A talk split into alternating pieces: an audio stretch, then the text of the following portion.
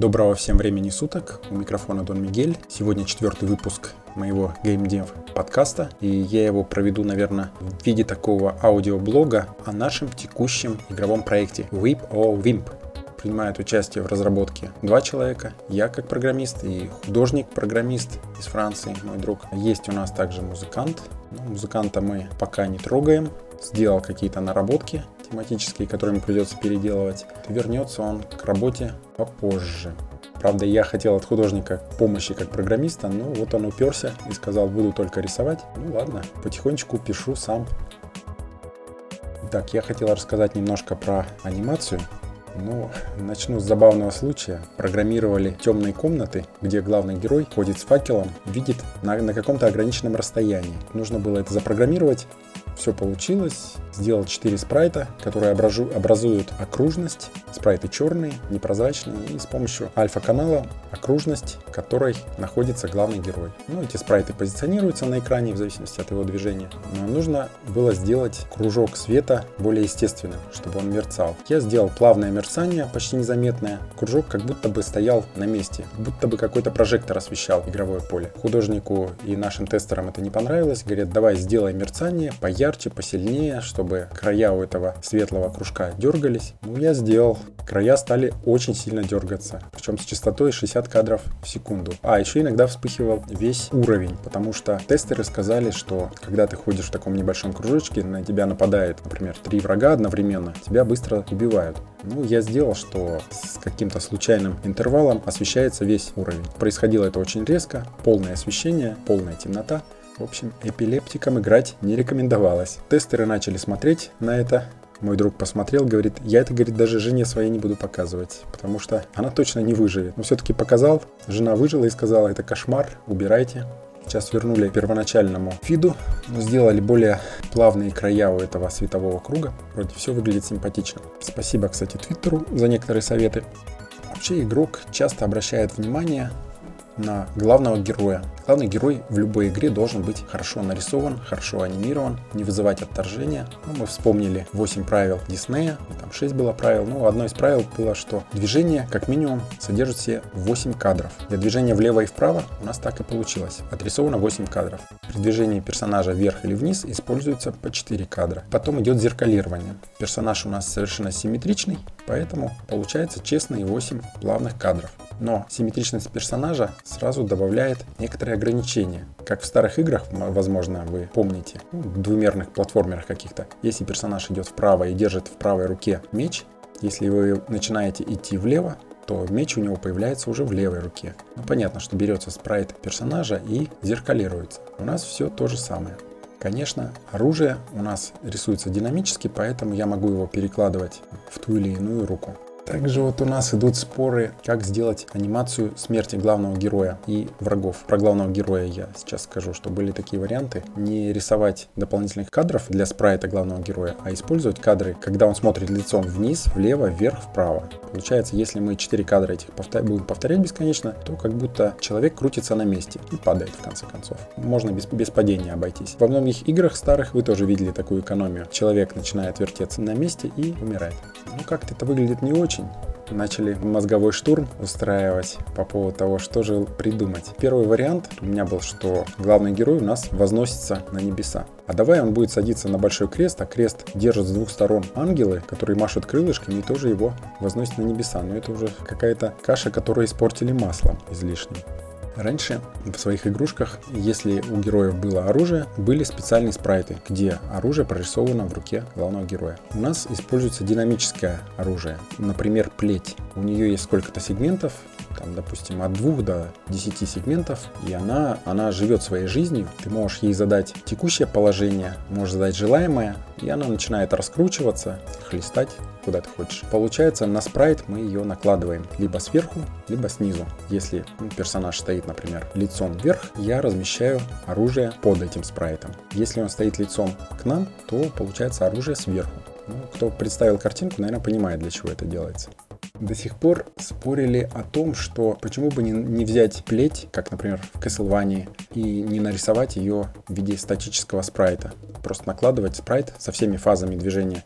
Там на самом деле не так уж и много у этой плети. Для замахивания, по-моему, 2-3 кадра. При распрямлении несколько кадров. Ну, до того я много времени потратил на моделирование поведения динамической этой плети, что мне жалко ее убирать из игры, поэтому я упираюсь. Вот плеть у нас осталась динамическая. Так как у нас оружие не нарисовано на спрайте, у нас э, мы столкнулись с проблемой, что оружие нужно позиционировать на определенной точке спрайта. Например, вот идет замахивание плетью, и вы держите плеть в кулаке. Главный герой держит в кулаке. Ну вот у нас 3-4 кадра замахивания. Сначала предзамахивание, немножко за спиной, потом уже над головой и взмах плетью вперед выбрасывает. Если плеть мы рисуем все время на одном и том же месте, то видно неестественность удара. Получается, рука машет в воздухе, а плеть где-то там в середине тела торчит я думал, что можно сделать на спрайтах какие-то метки, типа розовой или красной точки. Ну, вначале еще когда кэшируется, то вычисляются координаты этой точки, хранятся где-то в массиве, связанном с текущим кадром главного героя. Когда мы держим оружие в руке, у нас где-то есть признак, то мы всегда можем получить текущие координаты этой красной точки на главном герое, чтобы в это место вложить оружие. Но оказалось, что красной точки в принципе недостаточно, потому что оружие может поворачиваться, оружие может вращаться вокруг своей оси, так что нужно где-то хранить еще и вращение. Но, к сожалению, в графическом формате я не придумал простого решения, как это сделать. Раньше в старых играх я делал хитро. У меня под каждым фреймом каждого спрайта хранилась служебная информация в виде цветных точек я ну, с помощью там 16-ричного редактора э, дорисовывал или используя RGB э, код цвета, я выставлял особые параметры. Мне это приходилось делать в старых играх, когда я писал для каких-то там консолей типа GP32. Там было ограниченное количество памяти и приходилось экономить. Но сейчас мы используем JavaScript, памяти у нас много, хотя мы стараемся оптимизировать ее использование. Поэтому я решил поставить здесь как костыль. Вручную рассчитал координаты. В принципе, фреймов с UD ударом не так уж и много, поэтому все это легко сделалось не методом научного тыка, а просто наблюдением и корректировкой координат смещения. Выглядит все сейчас замечательно. Помимо анимации главного героя, у нас есть еще множество монстров. На отрисовку спрайта главного героя уходит очень много времени мы предъявляем очень высокие требования к качеству отрисованного спрайта. Поэтому на спрайтах монстров мы решили немножко схитрить. Уменьшили количество кадров для движения влево-вправо. Это зато позволило повысить качество каждого кадра. Если у нас останется время или будут силы, мы всегда можем добавить дополнительные кадры и дополнительные анимации, которые у нас программно предусмотрены, но так как нет каких-то кадров для спрайтов монстров, поэтому программно мы эти спрайты заменяем имеющимися.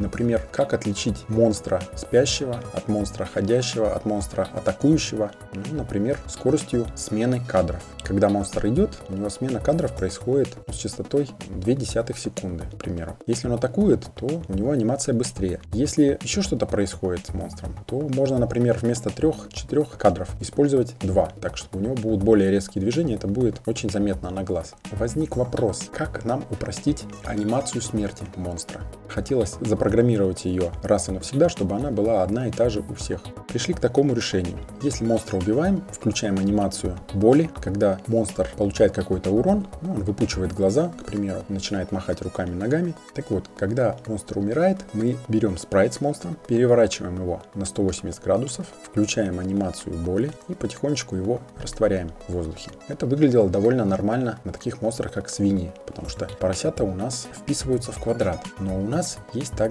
монстры человекообразные в виде злого торговца. Так вот, оказалось, что мгновенный поворот спрайта на 180 градусов выглядит ужасно. Поэтому для таких прямоходящих существ мы будем рисовать вручную спрайты падения на землю. Ну, двух-трех кадров хватит, я думаю. Потом можно будет добавить Вообще хорошо, когда вы делаете анимацию динамическую, которую можно настраивать, заменять и без художника, и с художником, и когда художник сам может это делать. В принципе, мы используем такой фреймворк Cocos 2D. В нем есть э, два варианта скелетной анимации. Один из них Spine. Но эта скелетная анимация, она выглядит, ну, например, для, для двумерных объектов, она выглядит совершенно не олдскульно. Меня даже отталкивают игры вот с такой скелетной анимацией. Я использую что-то подобное в анимировании плети, как я уже говорил. А главный герой у нас вручную прорисован очень лампово, с душой.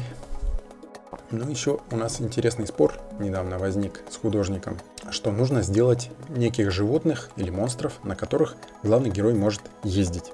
Как это было если кто помнит Golden X 2.3, вы могли садиться на каких-то дракончиков и ездить. Но мы сами себе ограничения поставили, что монстры у нас по размерам не больше столько-то на столько-то пикселей. У нас сразу некие ограничения возникли. Персонажа можно посадить на свинью, он будет на ней ездить. Но нам это не понравилось. По сюжету главное животное, на котором должен ездить главный герой, это мул какой-нибудь ослик. Предложения были различные. Крокодилы, бегемоты. Кстати, у нас будут и крокодилы, и бегемоты в следующих уровнях. Страус. Пока первый монстр, на котором можно ездить, это гигантская киви. Когда ее анимировали, пришлось посмотреть видео с анимацией, как ходит настоящая киви. Как она переваливается, как она поворачивает голову во время ходьбы. Вроде бы игра такая стилизованная, якобы 8 бит, old school. А тем не менее, когда я отрисовывал удары плетью, мне пришлось посмотреть видео с ковбоем, который показывает 10 способов ударов плетью. Знаете, помогает. Даже если делаешь простую игру, иногда посмотришь видео, и у тебя новые идеи появляются.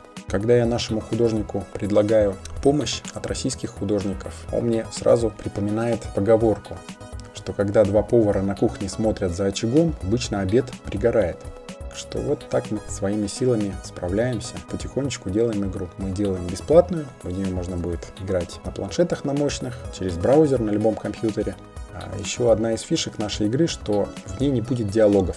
В ней некий нарратив будет показываться средствами игры. Ну, возможно, комиксами, опыт рисования комиксов. Кстати, у моего э, друга художника и у меня есть любимый японский мастер Акира Тарияма. Ну, кто помнит Dragon Balls или игру Chrono Trigger, те, наверное, представляют стиль этого великого художника будем считать, что этот супер деформированный стиль таких чибиков на него вдохновил вот именно вот Акира Тарияма все, этот экспериментальный выпуск игрового аудиоблога подвожу к концу. На самом деле, я думал, будет повеселее. Вышло так много минут. Кто дослушал, тот молодец. Пишите игры как можно больше. Не бойтесь.